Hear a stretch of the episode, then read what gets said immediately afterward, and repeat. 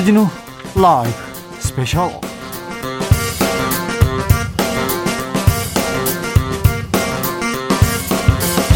2021년 1월 23일 토요일입니다. 안녕하십니까. 주진우입니다. 토요일 이 시간은 일주일 동안 주진우 라이브에서 가장 중요했던, 가장 재미있었던 부분만 다시 모아 듣고 묻힌 뉴스 함께 파헤쳐보는 그런 시간입니다. 토요일의 남자 KBS 김기화 기자 오셨습니다. 안녕하십니까.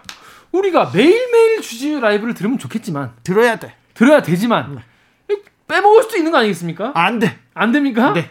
하지만 피치 못한 하정으로 주진우 라이브를 평일에 못 들으신 분들을 위해서 그러면은 전화라도 받아야 돼. 그렇습니다. 청취율 조사 전화를 받아야 돼. 그런 분들을 위해서 제가 일주일 동안 나왔던 주진우 라이브에서 어떤 내용이 중요했다, 재미있었다 이런 것들 뽑아서 가져왔습니다. 토요일의 남자 김기아입니다. 안녕하세요. 아 김기아 기자가 왔습니다. 토요일입니다. 아, 이번 한 주도 고생 많으셨고요. 자 김기아 기자의 묻힌 뉴스 브리핑 시작해 볼까요? 네, 그렇습니다. 첫 번째 소식은요. 이 여러분 요즘에 그 정의인 사건 이후로 이 아동학대에 대한 또 관심이 많아지지 않았습니까? 네. 사실 우리나라가 지금 아동학대 문- 이슈를 가지고 확 또 뜨거워졌다가 또 잠잠했다 이런 게 지금 몇, 몇 번인데 CCTV를 단다, 어떤 조항을 만든다, 여러 조항 그 그때마다 아동 학대 사건이 나올 때마다 여러 대책이 나왔는데요. 그때뿐이었어요. 여러분 그 보통 이 아- 아동학대 이슈 또 어린이집이나 유치원에서 있었던 이런 어- 어린이집에서 있- 있었던 아동학대 이슈가 확 타오르는 경우가 뭐냐면 영상이 충격적인 영상이 공개됐을 때 그렇죠. 그걸 보면 충격, 아, 그 끓어오르는 분노, 아, 대단하죠. 그래서 그게 글로 표현할 때보다 영상으로 봤을 때 이게 폭발력이 크죠. 몇, 몇 초 만에 영상이 더 사람들에게 아 이게 어떤 사건이구나라는 거를 알 수 있게 해주는데 사실 여러분 생각해 보세요. 그렇게 영상을 확보해서 공개한 게 실제로 일어난 케이스보다 네. 훨씬 적지 않겠습니까? 그렇죠, 그렇죠. 그런데 실제로 지금 2019년 한 해 동안 어린이집과 유치원에서 발생한 아동 학대 발생 건수 몇 건 정도 예상하세요? 몇 건이나 되나요? 저도 보고 놀랐는데 1,510건이나 된다고 합니다. 하루 평균 4건이나 1,500건이나 된다고요? 네. 일 1년에 와. 그러니까 매일 4건 이상 발생을 한 거죠. 매일 그러니까 CCTV나 공개적으로 잡힌 것이 4건 정도 되는 거고 그렇죠. 진짜 그 뒤에는 밝히지 더 못한 것도 것이 있는 거죠. 예. 게다가 매년 증가하는 추세라고 해요. 증가한다고요? 네, 네. CCTV를 달았는데도? 네. CCTV를 달았기 때문에 더 많이 걸리기 때문에 증가한다고 볼 수도 있겠죠. CCTV 때문에 많이 줄었을 텐데. 네, 그러니까 이게 뭐 지금까지는 늘어나고 있는 추세라고 합니다. 예. 자, 그런데 여러분 지금 말씀드린 것처럼 CCTV가 이 아- 아동학대를 밝혀내는데 굉장히 중요한 역할을 해요. 그런데 이 CCTV 관련해서 이 영유아 보육법에서 보호자가 어린이집에 CCTV 공개를 요청할 수 있다 이렇게 법으로 정해져 있거든요. 예. 그런데 이거를 실제로 요청을 해보면요, 이거를 갖다가 보는 게 굉장히 힘들다고 합니다. 네. 어떤 일이 있었냐면은 부산 기장에 있는 기장 경찰서가 어린이집에서 있었던 아동학대 사실을 이제 어, 신고를 받고 예. CCTV를 보여달라라고 정보 공개 청구를 한 거예요. 예. 그래서 아동학대 신고 부모가 정보 공개 청구했는데 그 부모한테 경찰이 뭐라고 했냐면 신청하신 영상을 보려면 돈이 필요합니다. 돈이 필요하다고요? 네. 경찰이요? 네. 근데 얼마가 필요하냐? 얼마요? 1억 원. 잠시만요. 내 자식이 학대를 당한 것 같습니다. 그래서 CCTV를 봐야 되겠습니다. 그렇게 경찰을 말- 경찰한테 말했는데 경찰이 돈이 필요해요. 1억 원이요. 네. 이 말이 지금 일어난 일이라고요? 실화입니다. 이게 딱 들으면 이해가 안 되시잖아요. 안 되죠. 근데 법리상 따져보면 또 한번 들어보셔요. 들어보시면 또 아 이런 일이 있구나 싶으실 자, 텐데. 따져봅시다. 네. 경찰의 업무 매뉴얼이 있어요. 아동 학대 수사 업무 매뉴얼. 여기 보면은 CCTV를 열람을 하려면 피해자, 그러니까 아동이겠죠. 피해자 그리고 피의자 가격한 사람 그리고 모든 정보 주체의 동의가 선행되어야 한다. 쉽게 말해서 거기 나온 사람들이 다 동의를 해야 한다는 거예요. 동의 안 하면 못 봅니까? 못 본다는 거예요. 아니 내가 저, 저 사람이 때렸는데요. 그럼 가해자는 안 보려고 할 거 아니에요. 그렇죠. 범죄 혐의가 확정되기 전이기 때문에 피의자도 그러니까 피의자도 동의를 해야 된다는 거예요. 근데 만약에 누구 동의를 안 하면은 그러 그러면 누구든 막 보니까 네, 동의 안 한 사람은 모자이크 처리를 해줘야 돼요. 아 예. 근데 이 모자이크 처리가 이 부모님이 애가 어, 자꾸 맞고 오는 것 같은데 딱 어느 날 내 아이가 마- 맞았다 이거 모를 거 아닙니까? 예. 그러니까 32일치를 요청한 거예요. 한 달치를 CCTV를. 네. 이게 170GB 정도 되는데 이거를 모자이크 하는데 1억 원 든다는 겁니다. 아, 모자이크 비용이 1억 원 든다는 거네요, 지금? 그렇죠. 모자이크 이거 배워서 해야 되는 건가요, 이거? 아니 근데 이게 길기도 하고 하니까 근데 이거를 일일이 다 사람을 움직이는 거 따라가가지고 모자이크를 식별을 해가지고 얼마나 힘든 작업이긴 해- 하겠어요. 긴 32일 분량이니까. 이거 근데 법적으로 좀 문제가 있는 것 같아요. 그니까. 경찰이 지금 매뉴얼, 대응 매뉴얼 이거 문제가 있는 것 같습니다. 그래서 이 경찰한테 이거 말이 되냐? 네, 말이 안 돼요. 이 법이라는 게 여러분 제일 중요한 게 법의 취지 아니겠습니까? 이 법이 왜 만들어졌는지. 근데 그 취지와 다 동떨어져서 아니 이게 시- 현실적으로 말이 안 된다고 하니까 이거는 법제처의 유권 해석에 따른 것이기 때문에 어쩔 수 없다. 근데 이제 경찰관의 입장도 있어요. 아니 경찰도 누군가의 부모인데 왜 보여주고 싶지 않겠냐. 하지만 이 매뉴얼 어겼다가 우리가 민사소송이라고 당하면 누가 보상해 주겠냐. 라는 거예요. 아니 근데 경찰이 좀 무책임해 보입니다. 손 놓고 있다고 손 비판- 아예 놓은 건 아니에요. 제 얘기를 들어보세요. 경찰도 아예 손 놓은 건 아닙니다. 손 놓았다니까. 아니, 아직 덜 놨어. 아니 완전 놓은 건 아니야. 왜냐하면 경찰이 여기 나온 아이들 있지 않습니까? 예 부모한테 연락을 해서 예. 모자이크 안 쳐도 되게 예. 여러분이 동의를 해달라. 동의해달라. 연락을 하려고 했어요. 하려고 했는데 근데 그러려면 이 원생들의 부모님, 예. 그러니까 원생들의 부모님들의 연락처가 있어야 할 거 아닙니까? 원장님한테 선생님한테 다 해서 달라고 해야죠. 하려고 해야죠. 안 줬어요. 안 줬어 어린이집에서. 개인정보 안, 안 된다. 하하 원장님이나 원 선생님들 중에 가해자가 나오면 그쵸. 굉장히 큰 문제가 되니까 또 이걸 막고 있군요. 하, 진짜 이게 아니 그런데 경찰은 이건 볼 수 있을 거 아닙니까? 아무튼 안 된다는 거예요. 안 된대. 그래가지고 그러면 이제 이 얘기를 들은 분들은 화가 나니까 이거 화나네요. 압수수색해라. 네. 30명 투입해서 압수수색해라. 그렇죠. 이런 말씀 할 수 있지 않습니까? 검찰 특수부 보내라. 그러니까 근데 이 영장이라는 게 또 구체적인 범죄 혐의점이 없으면은 안 나오죠. 영장이 안 나온다고. 안 나오죠. 이런 건에 잘 안 나온다는 거예요. 자 그래서 이게 제도와 현실이 지금 너무 아 떨어져 있네. 동 떨어져 있어요. 여러분 그래서 이 어떻게? 농, 농담이 아니라 있지 않습니까? 이런 CCTV 여러분 제가 지금 이걸 권유하는 게 아니라 이런 CCTV를 확보하려면은 어, 민변의 아동권익위원회 김영주 변호사의 말에 따르면요 현장에서는 부모와 가서 진상짓을 벌, 부- 벌이는 수밖에 없다. 아야. 이런 말까지 한다고 해요. 그래요? 가서 난리를 쳐야 보여주지. 안 그러면은 그냥 얌전하게 법으로 아 안 된다고 합니까? 1억 원 필요하다고 합니까? 뭐 이러면 안 준다는 거예요. 이게 얼마나 이게 법이 구멍이 있는 거냐. 네. 그래서 많은 분들이 지금 전문가들은 이게 지금 사회적 합의가 아동학대가 그냥 넘어갈 사- 그 문- 범죄가 아니지 않습니까? 그렇죠. 뭔가 제도적 개선점을 찾아야 되는 거 아니냐. 아 그래도 이렇게 어, 그 거기 가서 소동을 피워야 한다는 이거는 진짜 저 법적으로 좀 법적으로 좀 구멍이 너무 큰 것 같아요. 여러분 다시 한번 말씀드리지만 전혀 그런 진상짓을 권유하는 게 절대 아닙니다. 그러다- 그만큼 이 그러다 법적으로 그러다. 구멍이 많다는 말씀을 드는 거니까요. 와, 행여나 또 그러지 마시고. 이 부분에 대해서는 더 고민해볼 여지가 있네요. 네, 그렇습니다. 아 취재를 좀 이어가야 되겠습니다. 묻히면 안 되는 뉴스였습니다. 네. 그죠?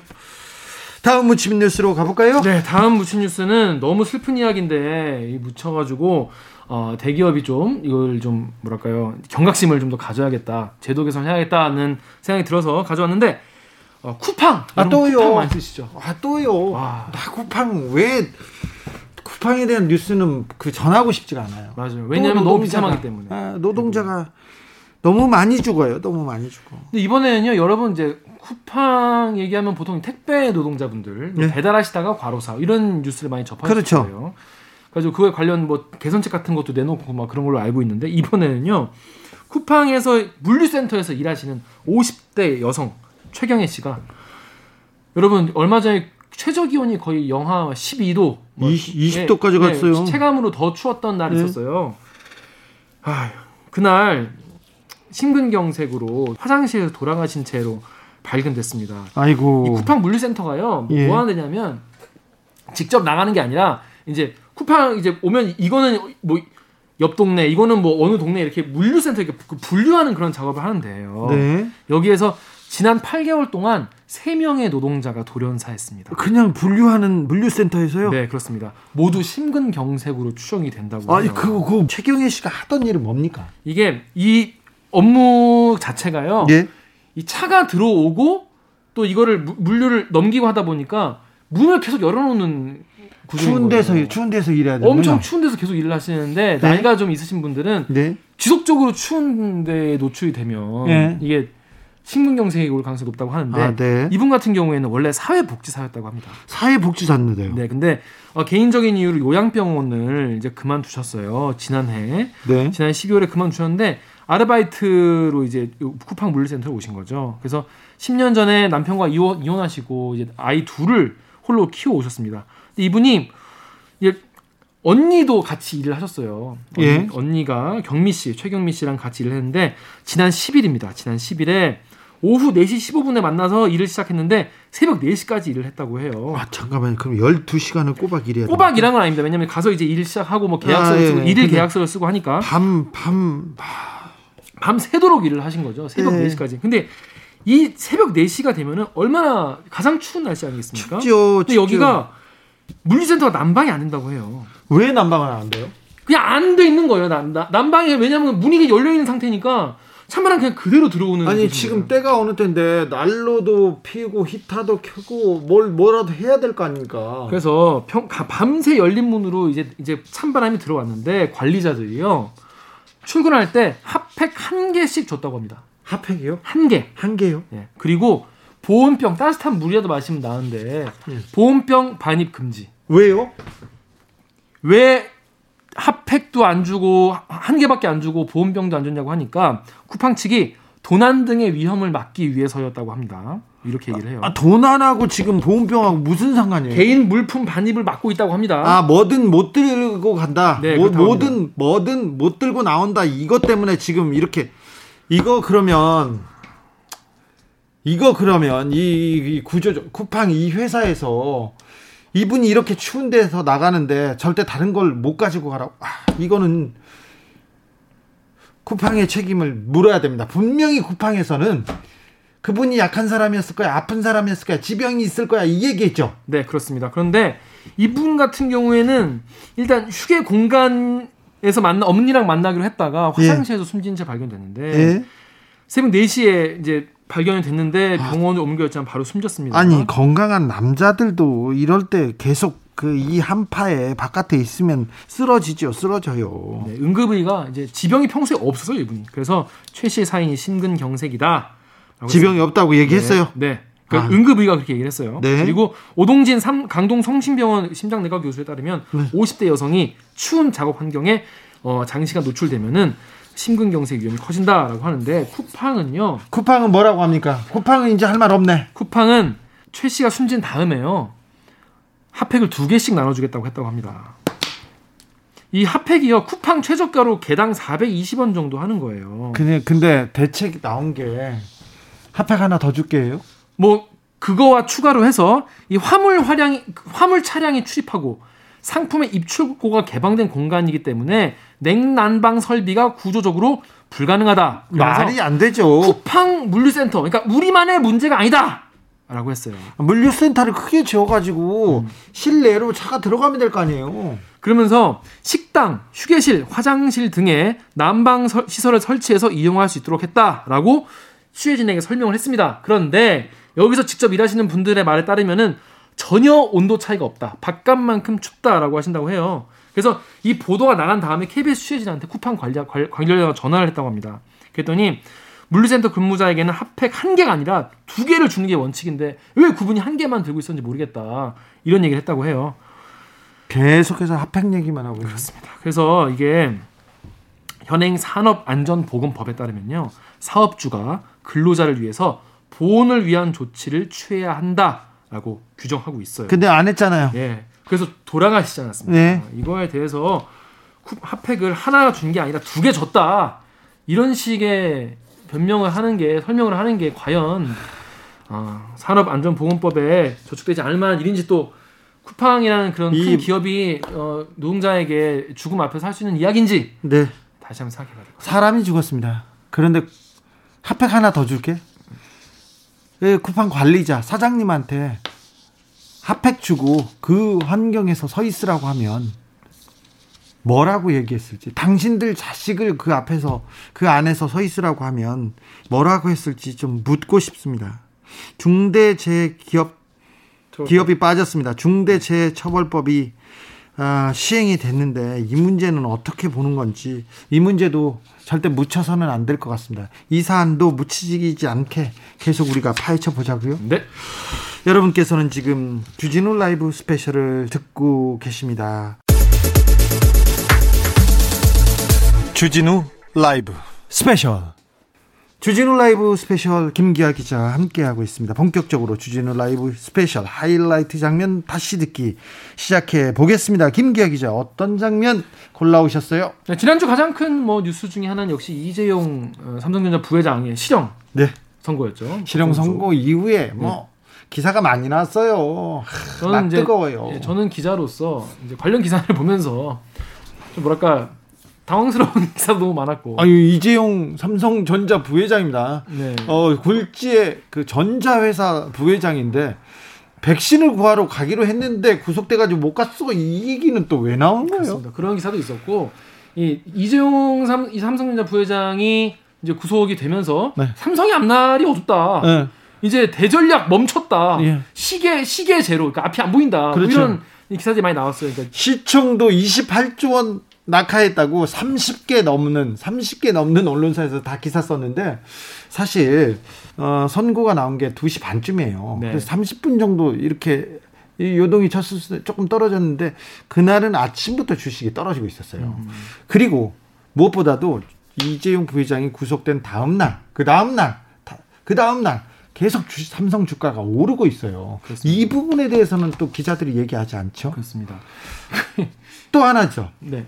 준법감시위원회에서 아니 이보다 어떻게 더 잘하냐면서 법원 판결을 비난하기 시작했어요. 어. 오늘자 어, 금요일자로 이렇게 기사가 나왔는데 준법감시위원회는 뭐냐면 삼성에서 법을 잘 지킬게요. 법을 안 지키면 이렇게 준비할게요. 이 내용이거든요. 근데 왜 법원 판결에 대해서 뭐라고 하는 거예요? 이것 자체가 준법감시위원회가 법원 판결을 위해서 그냥 만든 그 만, 만든 거 아닌가 이런 그, 그 비판을 비판을 감수하고도 얘기하는 걸 보면 좀 웃겼어요. 하고 싶은 얘기가 너무 많지만 네. 제가 얘기하는 것보다 이 전문가가 얘기하는 거 들을만하지 않겠습니까? 네. 이재용 삼성전자 부회장 관련해서는 역시 삼성하면 역시 삼성 전문가 네. 김기식 더미래 연구소장과의 대화가 예. 잘 일목요연하게 정리돼 있고 자 차분하게 말씀을 해주시더라고요. 김기식 전 금감원장 어, 이분이 그 금감원에 한 달 정도 있었어요. 근데 그때 불법 승계를 위해서 분식회계, 주가 조작 그런 의, 의문이 있었다, 의혹이 있었다 했는데 이 부분은 불법 승계를 위해서 대통령한테 뇌물을 줬다 이런 부분이기 때문에 김기식 오랫동안 삼성에 대해서 그 얘기했던 김기식 소장의 얘기가 굉장히 좀 깊이가 있습니다. 근데 다른 데서는요, 김기식 소장 인터뷰를 안 합니다. 음. 말을 못 듣습니다. 음. 삼성이 더 힘이 셌었을 때는요, 김기식 소장 아무데도 못 나왔어요. 음. 그런데 자 주진우 라이브에서 그리고 저는 굉장히 적어도 KBS는 이제 광고를 안 받잖아요. 그렇죠. 저희는 삼성 광고 안 받기 때문에 네. 적어도 KBS는 삼성과 관련된 비판적인 보도, 예리한 보도를 더 많이 해야 된다. 다 하고 있습니다. 그런 생각 해야 해야. 어, 잘하고 있어요. KBS 네, 삼성에 대한 보도 잘하고 있습니다. 자 내용이 아주 재미있습니다. 그리고는 어, 판사가 판사가 어, 이재용 부회장을 위해서 봐주고 봐주려고 머리를 어, 짜, 싸, 싸매고 짜내고 짜내서 내린 결론이다. 징역. 네. 밤새 고민한 흔적이 있어요. 예, 선고는 2년 6개월인데 그 2년 6개월 실형에 대해서 어떤 분들은 아니 어떻게 재벌 총수를 지금 글로벌 대전략을 지금 어 세워야 되는 어 총수를 시계 뭐 제로 대만에 대만에 뭐 TSMC는 뭐 30조를 투자한다고 하는데 그 이 삼성도 그렇게 큰 전략을 세우고 투자하려면 이재용이 이걸 어? 이재용 부회장이 이걸 해줘야 되는데 그거를 잡아 넣으면 되냐? 이런 분도 계세요 실제로? 계시고. 아니 2년 6개월 너무 적은 거 아니냐? 이게 그렇죠. 형량이라는 게 80, 그러니까 50억 이상은 뭐 10년인데 이거 80몇 억인데 이게 이 말이 되냐 이게? 최소 그 최소 구형할 선고해야 되는 그 양형이 징역 5년이에요. 징역 5년을 판사가 어, 장량이라고 하는데 판사의 권한으로 마음대로, 마음대로. 절반을 잘랐습니다. 그렇죠. 그래서 2년 6개월 판결했는데 이 판결의 의미, 이 2년 6개월은 뭘 의미하는지 김기식 소장이 잘 설명하고 있습니다. 네, 그렇습니다. 이 형량에 대해서는 이제 많은 분들이 아, 제가 말씀드린 대로 개인 의견이 다 있으실 거예요. 그런데 이제 김기식 그 소장 같은 경우에는 법원의 판결의 흐름 1심, 1심과 2심에서 어땠고 그 사이에 무슨 사건이 있었고 뭐 바이오로시스 뭐가 있었고 이런 흐름을 싹 정리를 해주시기 때문에 듣고 나니까 아 그래 요 한 몇 달 몇 년 사이에 그런 일들이 있었지 그리고 그게 재판에 영향을 끼쳤지 이런 생각이 들면서 굉장히 한 방에 정리가 되는 그런 기분이었습니다. 정리 잘했어요? 아 잘하셨더라고요. 그러면 듣고 와야 되겠네. 자, 더 자세한 이야기.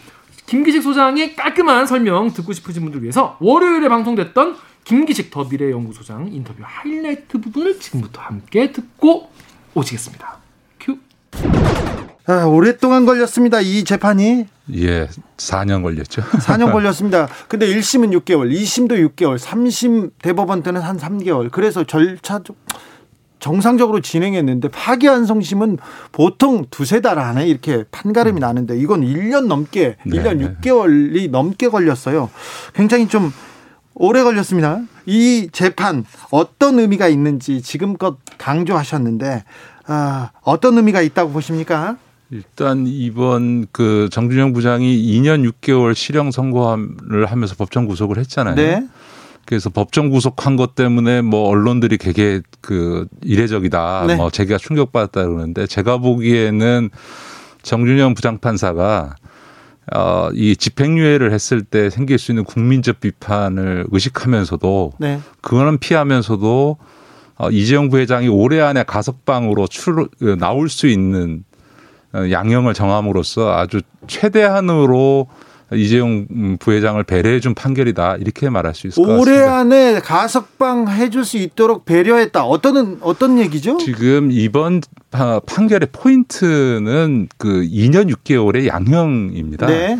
원래 1심에서 5년 선고를 했다가 네. 2심 재판부가 이 그 집행유예를 판결하기 위해서 이제 2년 6개월에 4년 집행유예를 했죠. 했습니다. 그렇게 해서 이제 그 그러기 위해서 이제 뇌물 액수도 원래 88억이었던 거를 36억으로 36억으로 깎은 줄였죠. 거죠. 예. 근데 이제 대법원에서 그거를 다시 86억이라고 확정해 줬지 않습니까? 예. 그래서 이제 어 이- 이제는 이제 집행유예는 불가능하다 이랬었는데 갑자기 파기환송심에서 정주영 부장판사가 준법감시위원회라고 하는 거를 치유적 사법이라는 이름 하에 들고 나와서 그게 잘 되면 집행유예 해줄 수 있다라는 얘기를 아예 사실상 노골적으로 그렇죠. 처음에는 양형에 반영하지 않겠다고 했다가 나중에 반영하겠다고 했죠. 예, 예. 그렇게 해서 이제 그 이 준법감시위원회 문제가 크게 논란이 됐는데 이 진- 준법감시위원회 활동을 명분으로 해서 집행유예를 하고 싶었었는데 네. 공교롭게 그 과정에서 이 삼성 바이오로직스 수사가 이루어지면서 이제 기소가 이루어졌고 예. 또그 과정에서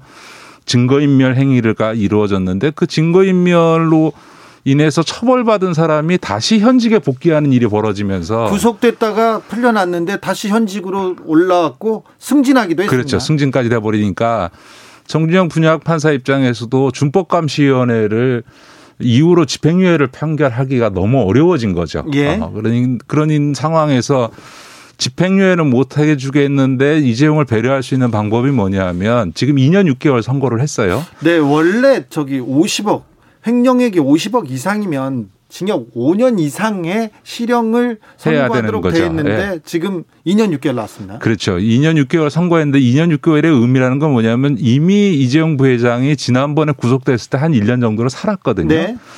그러니까 남은 그 수용 기간이 1년 6개월인데 보통 가석방의 요건이 형량의 3분의 2를 수용하면 가석방을 할 수 있습니다. 그러니까 네. 다시 말해서 앞으로 8개월만 더 수용하게 되면 2년 6개월 30개월의 형량 중에서 3분의 2인 20개월을 도과하기 때문에 네. 올 추석이나 늦어도 오- 올해 크리스마스 때가 되면 이재용 부회장이 가석방 요건에 해당되는 거죠. 네. 다시 말해서 정준영 부장판사가 어, 집행유예는 선고할 수 없지만 국민적 비판을 의식해서 올해 안에는 가석방으로 추석 때나 크리스마스 때 나올 수 있도록 어, 2년 6개월의 형량을 정한 거죠. 네. 그러니까 다시 말해서 지난 그 대법원에서 부정됐던 2심이 뇌물을 36억이라고 하면서 2년 6개월에 4년 집행유예를 선고했는데 뇌물 액수는 86억으로 늘었는데 그냥 양형은 2년 6개월을 그대로 유지한 거니까 법정 구속한 것 때문에 되게 세게 판결한 것 같지만 사실은 어, 이재용 부회장이 가석방으로 출소할 수 있게 올해 안에 네. 최대한으로 배려해 준 판결이다 이렇게 볼 수 있습니다. 어, 엄청나게 그 판결이 엄한 것처럼 보이지만 최대한 배려한 판결이었다. 이 양형 기준을 보면 그게 보인다. 이렇게 그렇죠. 왜냐하면은 준법감시위원회에 대해서 이번에 판결을 하면서 정주영 부장판사도 그 실효성에 의문이 있고 이거를 그 감경 사유로 할 수 없다. 예. 라고 했는데도 불구하고 최대한 장량 강경, 장량 강경이라는 게 뭐냐면 쉽게 얘기해서 그냥 판사 마음대로 깎을 수 있는 네. 건데 근데 그것도 한계가 있습니다.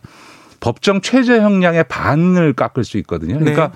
법정 최저 형량의 이 5년이었으니까 네.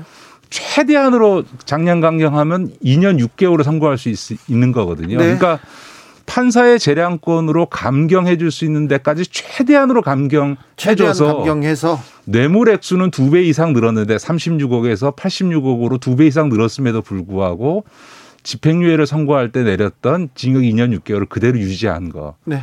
이게 이제 정주영 부장 판사가 배려해 줬다는 거죠. 네, 고민이 많았을 거예요. 머리를 많이 쓰셨을 거예요. 뭐 정주영 부장 판사가 이 대학 재학 시절에 사법고시를 어, 통과 패스할 정도로 굉장히 똑똑한데요.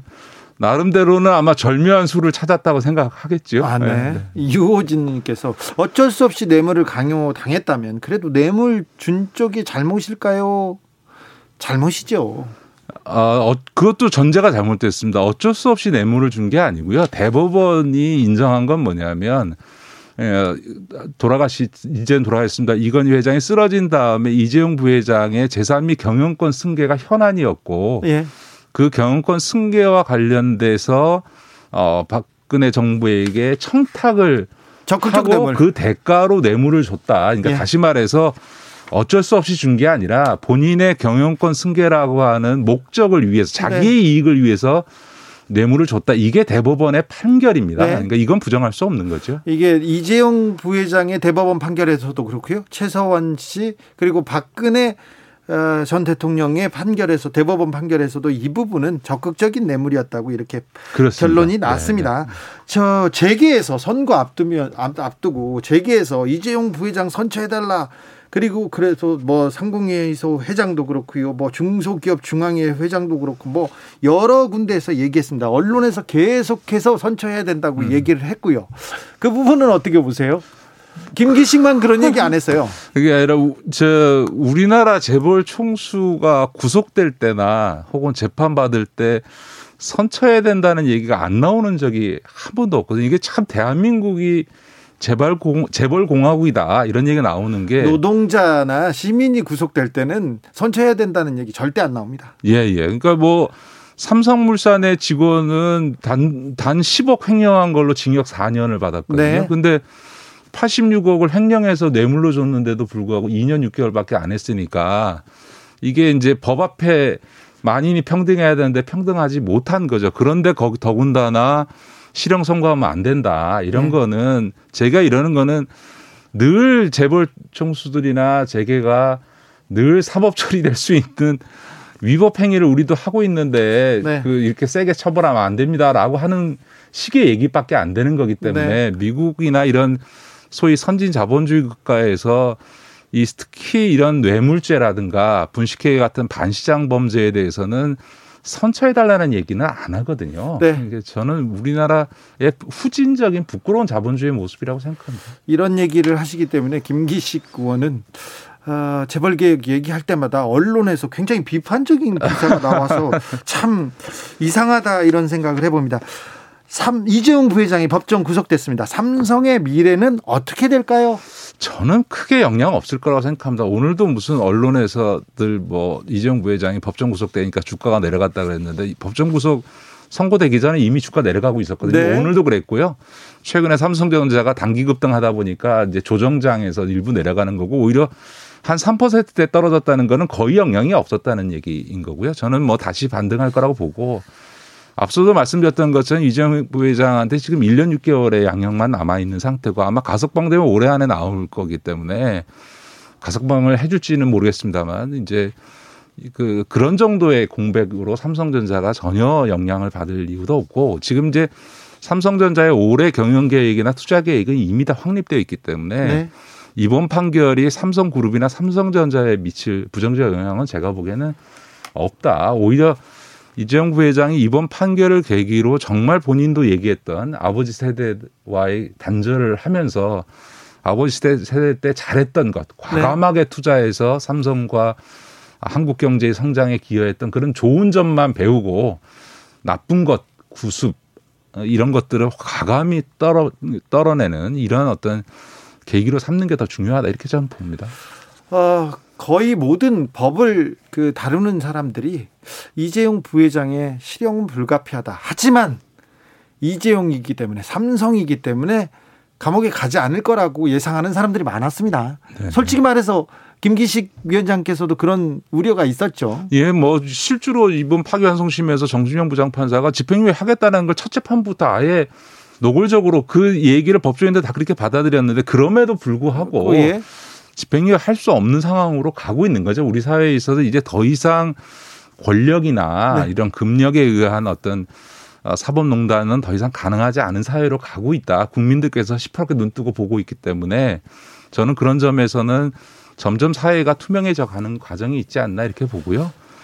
근데 하나 이제 이번 판결이 미칠 수 있는 이 판결 자체는 뭐 가석방을 염두에 둔 판결이긴 합니다만 흥미롭게 봐야 되는 건 이제 막 시작한 네. 그 경영권 승계와 관련된 삼성 바이오스 재판입니다. 네. 그러니까 어, 이재용 부회장이 구속되지 않았다면 이제 불구속 상태이니까 재판이 뭐 아마 1심 판결만 2년 3년씩 질질 끌면서 갔을 텐데 네. 이제는 구속 상태이기 때문에 그이그 분식회계와 관련된 경영권 승계 사건의 재판의 속도가 더 빨라질 수밖에 없고요. 더군다나 구속되어 있는 것 그것이 그러니까 확정돼 유죄가 확정돼서 구속되어 있는 판 피고인에 대해서 만약 분식회계 사건에서 유죄가 인정된다면 네. 그것 자체가 또 한 번의 양형상 고려 사항이기 때문에 아마 이재용 부회장이나 그 주- 주변은 이번 판결도 보다는 오히려 다음 어, 판결이 다음 다음 이 분식회계 사건에 미칠 영향 이런 것들에 대해서 확실히 굉장히 촉각을 곤두세우지 않을까 그렇게 봅니다. 어, 그런데 분식회계가 드러났음에도 불구하고 불법 경영 승계 부분은 검찰이 기소하는데도 굉장히 애를 먹었어요. 네, 네, 네. 검찰에서 수사 심의위원회 이런 걸또 네, 꾸려가지고요. 이번에도 뭐, 뭐, 뭐, 뭐 말도 안 위원회가 꾸렸습니다. 말도 안 된다고 하면 네, 안 되고요. 어, 말로 하기도 어려운 단어도 어려운. 그래서 그런데 어, 이재용 부회장이 결국은 구속되는 이런 판결이 나왔습니다. 이번 판결이 음. 삼성공화국이라는 오명을 지을 수 있는 어, 첫걸음이 될 수 있다는 그 지적도 있습니다. 저는 이제 삼성이라는 기업 또 이재용 부회장 또 한국 사회가 어 뭔가 좀 선진적으로 전진할 수 있는 계기가 된 판결인 건 분명하다고 생각을 네. 합니다. 그러니까 이제 과거에 비해, 비하면 비록 봐준 판결이긴 하지만 그래도 진전된 판결인 것도 또 분명한 거거든요. 예. 이제 다만 삼성공화국에서 재벌공화국에서 대한민국이 벗어날 수 있느냐에 대해서는 아직도 저는 갈 길이 멀다고 봅니다. 그러니까 지금도 소위 삼성만 나오면은 전 거의 모든 언론이 어, 삼성 편을 들거나 아니면 심지어 진보 언론들조차도 삼성에 아, 대해서는 그렇죠. 살짝만 쓰고 더 이상 비판을 못하는 정도로 돼 있고 또 이 소위 오피니언 리더 계층이라고 하는 교, 교수 사회에서도 삼성 용역 받으면서 사실은 삼성 편 들어주는 교수들이 네. 훨씬 많죠. 삼성에 대해서 비판적으로 이야기하는 이제 전문가 교수도 이제는 거의 손을 꼽을 정도로 어, 없습니다. 없, 그런. 매체 볼 수도 없고요. 그런 방송 거의 없습니다. 그리고 이제 뭐 삼성 주진우 라이브 빼고요. 예, 예. 삼성에 대해서 비판적이나 원칙적이면 알게 모르게 불이익 받고 이런 것들이 사회에 아직도 횡행하고 있기 아, 때문에 김기식 위원장 보세요. 엄청 엄청 엄청 골격 받았죠. 그것 때문에. 예, 예. 그런 것들이 변화하기에는 아직도 더 많이 가야 된다. 무엇보다 그러니까 삼성이라는 조직이 이제 말 그대로 어 기업 경영에만 전념해 하게 움직여야 된다. 우리가 과거 국정농단 사건에서 보여준 장충기 씨의 그 대관 대외 담당을 했던 장충기 씨 핸드폰에 나와 있는 문자를 보면 이건 도저히 기업 경영 차원에서 무슨 대관 업무를 한 게 아니고 아니, 그렇죠. 거의 국가 권력 위에 네. 사법 권력 위에 언론 권력 위에 정치 권력 위에 어, 삼성이 서서 그걸 막후해서 조종하는 이런 행태 거의 권력적 행태를 보여준 게 사실이거든요. 예. 그러니까 그런 이제 삼성 조직의 운영 행태가 바뀌고 이재용 부회장과 그 주변의 경영자들이 이제 말 그대로 어, 기업 경영을 통해서 국가에 어, 답을 하겠다라는 태도를 취해야만 어, 이 정상화될 수 있다. 네. 아니면 자본주의 사회인데요, 뭐. 네. 돈의 힘이라고 하는 것에서 자유로울 수 있는 사람이 얼마나 있겠습니까? 주진우 라이브 김기식 더 미래연구소장과 함께한 월요일 훅 인터뷰 하이라이트 부분 다시 듣고 오셨습니다. 김기아 기자. 어, 삼성은 우리나라의 현재이자 미래이기도 합니다. 삼성이라는 그룹은 우리나라를 대표하는 기업이기도 하- 합니다. 그래서 삼성이 건강해야 됩니다. 우리 경제를 위해서도. 자, 그래서 삼성에 대해서는 좀 잘 알아야 됩니다. 삼성을 잘 알려면 이 인터뷰는 좀 세세하게 잘 다 들어보면 좋을 것 같습니다. 그런 분들을 위해서 풀 버전을 준비했습니다. 유튜브나 팟캐스트에서 주진우 라이브 검색하셔가지고 1월 18일 어, 월요일 1부를 들으시면 되겠습니다. 도- 들으시면은 흐름이 정리가 돼요, 확실히. 테이크아웃 시사 나왔습니다. 오늘도 하나 챙겨가세요. 주진우 라이브.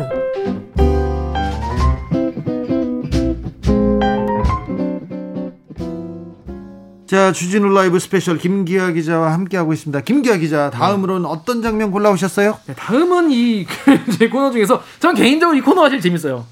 오디오 이, 오디오가 비질 않습니다. 예. 수요일에 방송되는 이슈 티키타카. 야, 여기 이슈 티키타카 최진봉, 그 다음에 김병민, 여기다가 우리, 우리 김기아 기자 붙여놓으면 진짜 오디야. 하나도 안 빌 것 같은데. 저는 그 두 분에 비하면 뭐 너무 해- 애송이기 때문에 저희가 한 마디도 못할 것 같습니다. 래퍼들의 래퍼들의 네. 향연입니다. 이번에는 문재인 대통령 신년 기자회견을 가지고 얘기했어요. 그런데 어, 김병민 의원 절대 밀리지 않습니다. 예, 보통 이제 이런 이슈가 뭐 보통 이제 대통령의 기자회견 같은 경우에는 얘기거리가 많이 나오잖아요. 네. 뭐 이런 실수를 한, 한 부분이 있었다. 이거는 말이 잘못했다. 뭐 이거에 대해서 실, 큰 실망이다. 그런데 이번 신년 기자회견에서는 그 입양 관련되는 거 말고는 거의 뭐 별 얘기가 없는 걸로 봐서 되게 그냥 설명을 잘 하신 게 아닌가 이런 생각이 오히려 반 거꾸로 들었어요. 바꿔그러. 예, 오히려. 그래서 어, 국민들은 대통령의 기자회견을 보고 굉장히 어, 좀 안정 안정됐다거나 아 위안이 됐다는 사람도 있고 아 이 문제는 풀렸다 이렇게 생각하는 분들이 많아요. 왜 그러냐면은 시- 기자회견 이후에 지지율이 반등했거든요. 그러니까요. 아니 근데 그런 거에 대해서는 이제 기사가 안 나온다 이렇게 주진우 기자가 말씀을 했어요. 네. 근데 저도 보- 보면서 생각해 보니까 근데 또 거꾸로 생각해 보면 기자가 대통령 기자회견 너무 잘했어요 이렇게 기사 쓰는 것도 좀 웃기긴 하겠다 그런 생각도 들긴 들었습니다. 그렇죠. 예. 그런데 또 어, 제가 김병민 의원 얘기하는 건 아닙니다. 주진우 라이브 스- 라이브에 그 오셨던 오셨던 국민의힘 쪽 분들이 다 마이크가 꺼지지 않습니까? 그럼 그 얘기를 합니다. 대통령이 기자회견을 했는데 경제나 부동산 문제로 이렇게 밀어붙였어야 되는데 주호영 원내대표가 꼭 말을 거칠게 해가지고 어 대통령 뭐 사면에 대해서 당, 저, 저 저분도 지금은 현직이지만 시간 지나면 다 사면 대상 될지도 모른다 역지사지해야지 이 말 있지 않습니까 네. 이 말이 너무 좀 오버해가지고 이거 다 까먹었다 이렇게 얘기를 하더라고요. 음, 맞아요. 마이크 꺼지고 한 얘기입니다. 그런데 그 부분 때문에 그 대통령 기자회견에 그 약점을 파고들지 못했다 아까워하더라고요. 그리고 어 나경원 의원 네. 나경원 의원이 아니지 나경원 전 후보의. 예, 짜장면 짬뽕 발언에 대해서도 많은 얘기가 나왔어요. 네, 최진봉 교수 같은 경우는 이제 보수 진영을 선점하려는 그러니까 내가 짜장면 원조다. 원조다는 거를 좀 이렇게 원조 맛집 요걸 좀 강조하고 싶었던 의도가 있었다. 이렇게 좀 보셨는데 예.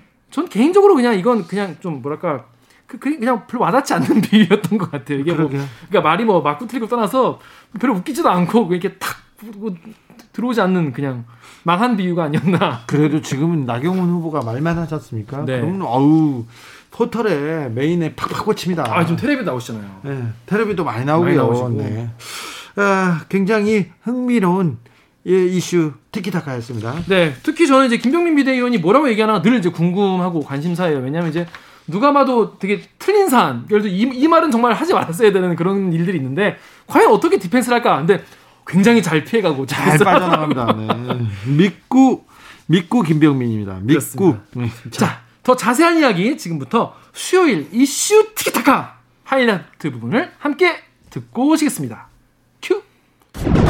큐. 문재인 대통령 신년 기자회견이 있었습니다. 이 부분에 대해서 하실 말 있으십니까, 김병민 의원님? 네, 대통령이 실질적으로 할 수 있는 마지막 기자회견이었습니다. 내년 아마 이맘때가 되면 대통령 임기는 거의 다 끝날 때가 되고 새로운 대통령 선출을 위한 과정들이 진행될 때이기 때문에 아마도 문재인 대통령을 바라보면서 신년 기자회견에서 올해만큼은 국민들 속 좀 시원하게 열어 얘기했으면 좋겠다 이렇게 생각을 했는데요. 너무 안타깝게도 지난 한 2, 3일 동안 정인이에 관련된 발언들로 어, 입양 아동에 대한 바꾸거나 교환 등에 대한 문제가 사회를 떠들썩하게 만들었던 것처럼 이렇게 심각한 문제들이 벌어지고 나면 그 다음에 자연스럽게 있어야 되는 건 대통령이 직접 나와서 국민들 앞에 제 발언의 진위는 이런 뜻이었고 혹여나 국민들에게 마음에 상처를 줬으면 죄송합니다라는 얘기가 있어야 되는데 그런 이야기가 일절 나오지 않습니다. 결국 문재인 대통령의 발언 이후 일어났던 많은 일들로 여전히 불통 대통령이다라고 하는 오명들을 좀 뒤집어 쓰지는 않을까 이런 생각이 드는 기자회견이었습니다. 위원님, 저기 네. 입양 관련돼서 그 논란이 있었던 거는 맞는데 저는 경제나 정치, 부동산 관련된 많은 사회적 이슈, 국민들 관심사에 대해서 많은 기사가 이어질 줄 알았는데 네. 그런 부분은 어느 정도 또, 또 정리가 됐나요? 그러면 왜 말이 안 나오죠? 이 부분이 너무 컸기 때문에 오히려 이 부분이 없었으면 아마 그 다음으로 회자됐을 걸 부동산에 관련된 대통령의 발언이었습니다. 저는 부동산에 대한 네. 얘기나 경제 에 대한 음, 발언이 계속해서 문제가 되거나 아니면 예. 국민의힘에서 문제를 삼을 거라고 생각했어요. 회자될 수 있는 얘기가 굉장히 많죠. 부동산 대출 규제에 관한 이 DTI, LTV에 관한 질문이 있었는데 문재인 대통령께서 이런 질문들에 대한 구체적인 즉답은 회피하고 오히려 공급 문제를 얘기하면서 많은 국민들이 바라볼 때 아니 이렇게 쉬운 문제에 대해서도 답을 하지 못하게 된다면 그동안 부동산 문제에 자신 있다고 했던 대통령 발언은 어떻게 된 거야 이런 생각을 할 수 있었던 부분인데 무튼 이 내용들은 지금 당장 종료되고 끝나는 것이 아니라 앞으로 이어지게 되는 서울시장 보궐선거까지 부동산 이슈는 계속될 겁니다. 거기에 대통령 발언들과 대통령이 그동안 국민들께 해왔던 직감만큼은 자신 있다고 했던 그 수많은 이야기까지 회자가 될 건데 이런 거 다 차치할 정도로 대통령의 아이 문제가 얼마나 충격적이고 심각했으면 한 이틀 동안 대한민국의 많은 뉴스가 다 그 이슈로 덮었겠는가라는 걸 청와대가 좀 깊이 고민했으면 좋겠습니다. 최지봉 교수님. 그러니까 입양이라고 하는 문제를 물론 이제 그렇게 단면적으로 말 그대로만 들으면 그렇게 오해될 수 있는 부분이 없지 않아 있어요. 그 뭐 저도 인- 그 부분을 인정합니다. 다만 많은 국민들이 그 기자회견을 보고 대통령이 그럼 과연 그런 의도로 얘기했을까? 저는 그렇게 생각하지 않는다고 봐요. 그러니까 대부분의 사람들은 충분히 이해했는데 문제는 이제 발언 내용 중에 위탁 어, 가정에 대해서 그런 내용 제도 위탁 가정 제도에 대해서 얘기하는 부분들이 설명이 좀 빠져 있다 보니까 마치 입양 자체가 그냥 그렇게 된 것처럼 오해가 일어났는데 나중에 이제 청와대가 그걸 또 해명을 했지 않습니까? 위탁 가정 제도를 우리가 제도화하고 프랑스 같은 경우 6개월 동안 아이를 미, 가, 막 맡아서 키워보고 거기에 대해서 계속 감시를 합니다. 관리를 하고 제대로 정말 그 소통이 잘 되고 있는지 아이를 잘 기를 수 있는 능력을 갖고 있는지 심사해서 최종적으로 입양을 할지 안 할지 결정해 주거든요. 그런 제도를 우리가 도입하고 그걸 이제 제도하고 그걸 바로 대통령 이제 예, 신년 기자회견 끝나자마자 발표를 했죠. 그리고 대통령이 신년 기자회견에서 그 얘기하면서 그 얘기만 한 게 아니고 뒷부분에 바- 무슨 얘기까지 했냐면 입양 문제, 입양에서 아이가 이렇게 어, 어려움을 당하고 있는 것을 해결하기 위해 다양한 방법들을 얘기했어요. 예를 들면 쉼터 이런 거 다 하겠다라고 얘기도 하셨고 즉각 분리하는 것도 하겠다고 얘기하셨고 전담 공무원 양성해서 전담 공무원이 즉각적으로 개입하도록 하고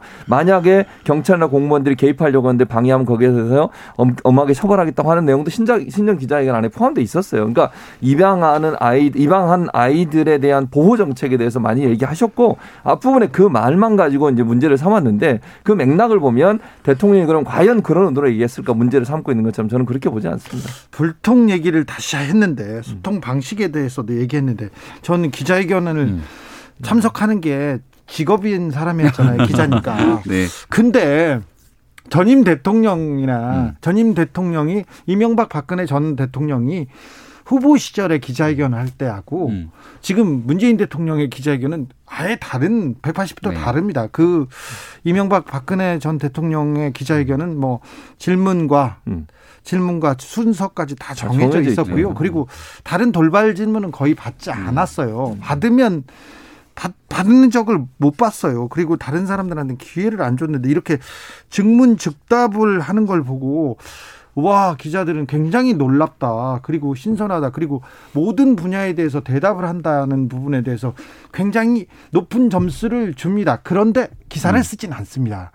그래서 이 부분을 가지고 불통으로 보는 거는 야당이어서 그런 거 아닌가요? 굉장히 높은 점수를 준다고 평가하는 분들이 얼마나 많은지 한번 곱씹어볼 대목이 있다고 봅니다. 네. 그리고 그 기자회견에서 사실상 각본과 대본이 없긴 합니다만은 보다 구체적인 문제에 대해서 대통령의 답변을 다시 한번 물고 들어가서 속 시원한 얘기를 할 수 있는 구조는 아닙니다. 따라서 앞서 말씀드린 것처럼 부동산에 대한 대출 규제를 물어봤을 때 동문 서답으로 우리 공급 잘할 거야라고 대답해도 거기에 대해서 추가적인 이슈를 끌고 가기는 좀 어려운 측면들이 있다는 점 하나 짚고요. 두 번 째. 김병민은 항상 짚습니다. 네. 두 번째, 왜 문재인 대통령에 대한 언급과 그리고 현 정부에 대한 비판이 나오게 되면 자연스럽게 여기에 대한 반사효과처럼 이명박근혜로 넘어가는지 전 잘 모르겠습니다. 문재인 대통령이 촛불 혁명을 통해 대통령이 됐다고 주장하면서 그 이후로 한 번도 경험해 보지 못한 나라를 만들겠다고 했습니다. 그럼 문재인 대통령의 기준은 이전 정부가 아니라 문재인 대통령 스스로 세웠던 취임사에 약속했던 국민들과의 다짐이 대통령의 평가에 관한 기준이 됩니다. 소통 얘기를 했는데요. 한 가지만 더 드릴게요. 처음 대통령 취임하던 그날, 그 다음 날이었나요? 쭉 참모들을 대동하고 나와서 자, 제가 왜 이 사람이 비서실장인지, 왜 이 사람이 장관인지를 한 명 한 명 소개를 합니다. 백악관식 방식이라고 얘기했던 기억이 나는데 굉장히 참신했습니다. 그때 제가 방송에서 논평했던 문재인 대통령 박수 칩니다. 다만 지금 사람들이 박수 치고 좋아할 때 굉장히 높게 평가받지만 언젠가 문재인 대통령이 집권 후반기로 가면서 불리한 이슈들이 나올 때가 있을 건데 그때도 꼭 이와 같은 모습으로 국민 앞에 나서서 이야기들을 진솔하게 소통했으면 좋겠습니다라고 얘기를 했는데 네. 그 뒤로는 참모진 인선부터 시작돼서 국민들 앞에서 불리한 이슈 직접 안 나서잖아요. 자, 그러니까 불통 얘기를 하는 겁니다. 김병민 의원님, 네. 아, 잘 알겠는데 사실 근데 박근혜 전 대통령과 문재인 네. 대통령하고 직접 비교하는 건 약간 부끄러운 거죠.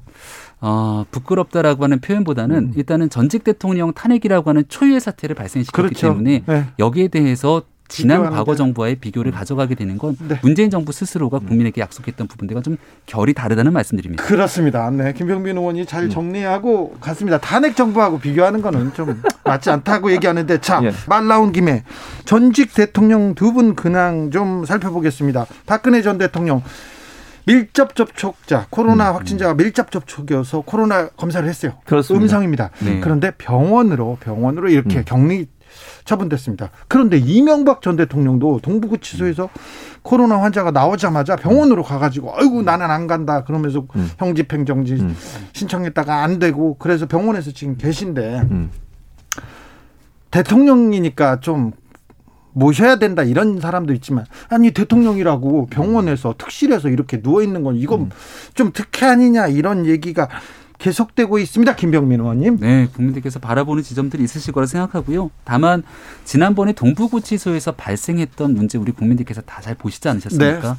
이 어, 구치소 내에서 일어나고 있는 코로나의 확산 문제는 정말 수용 수용자라고 하더라도 우리 국민이 가지고 있는 가장 보편적인 인권에 관련된 문제입니다. 자, 김병민 의원 근데 그 와중에서도 면을 뽑아내는 기술 보세요. 그 인권에 관련된 문제 속에서 인정해주자고. 천 명이 넘는 확진자가 나와서 지금 줄줄이 소송을 하겠다는 거예요. 그렇죠. 이거는 국가기관인데. 그럼요. 그래서 코로나가 우리 국민의 생명과 삶에 어떠한 지대한 영향을 미치는지를 충분히 알고 있기 때문에 네. 이 지금 구치소 내에서 일어 났던 애들이 뭐 전직 대통령이든 어떤 국민이든 간에 생명과 건강에 음. 아, 절대적으로 피해가지 않도록 해야 되는데 이로 인해서 사망 사건까지 발생했던 게 지난날 대한민국 현실입니다. 네. 두번 다시 그런 일이 일어나지 않았으면 좋겠고 네.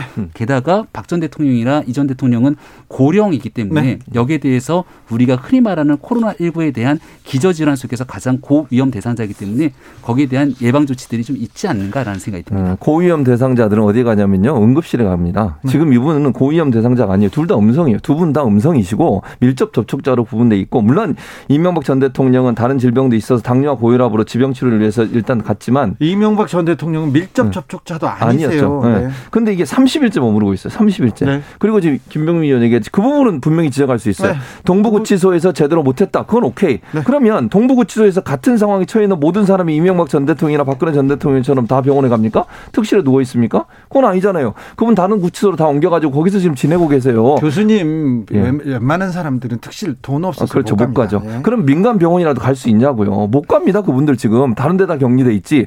그러니까 이분들은 그래도 전직 대통령이라 이 정도로 대우를 해준 거예요. 뭐 네. 오케이 좋습니다. 그런데 박근혜 전 대통령 뭐 오늘 갔으니까 그렇다고 치고요. 네. 이명박 전 대통령 30일째 있는 게 말이 됩니까?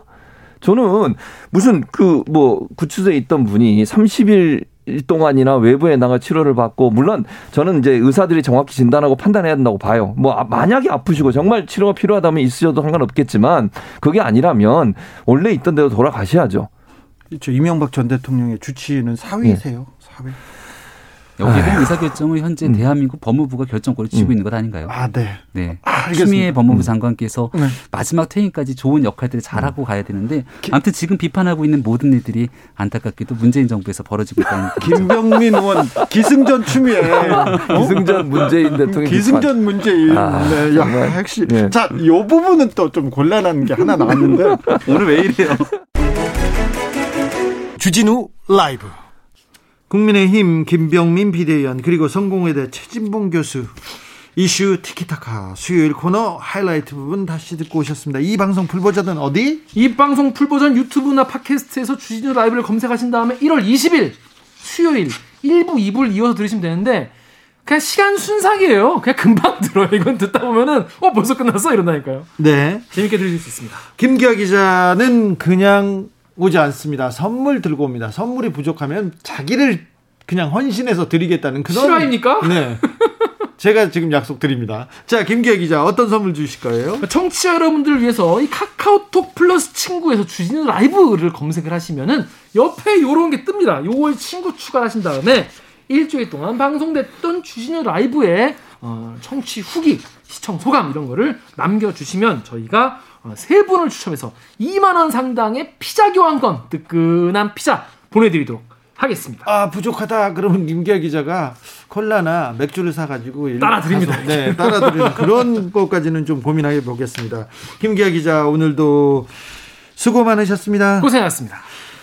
아, 오늘도 감사했습니다. 주진우 라이브 스페셜 여기서 마칩니다. 저는 다음 주 월요일 오후 5시 5분에 돌아옵니다. 지금까지 주진우였습니다.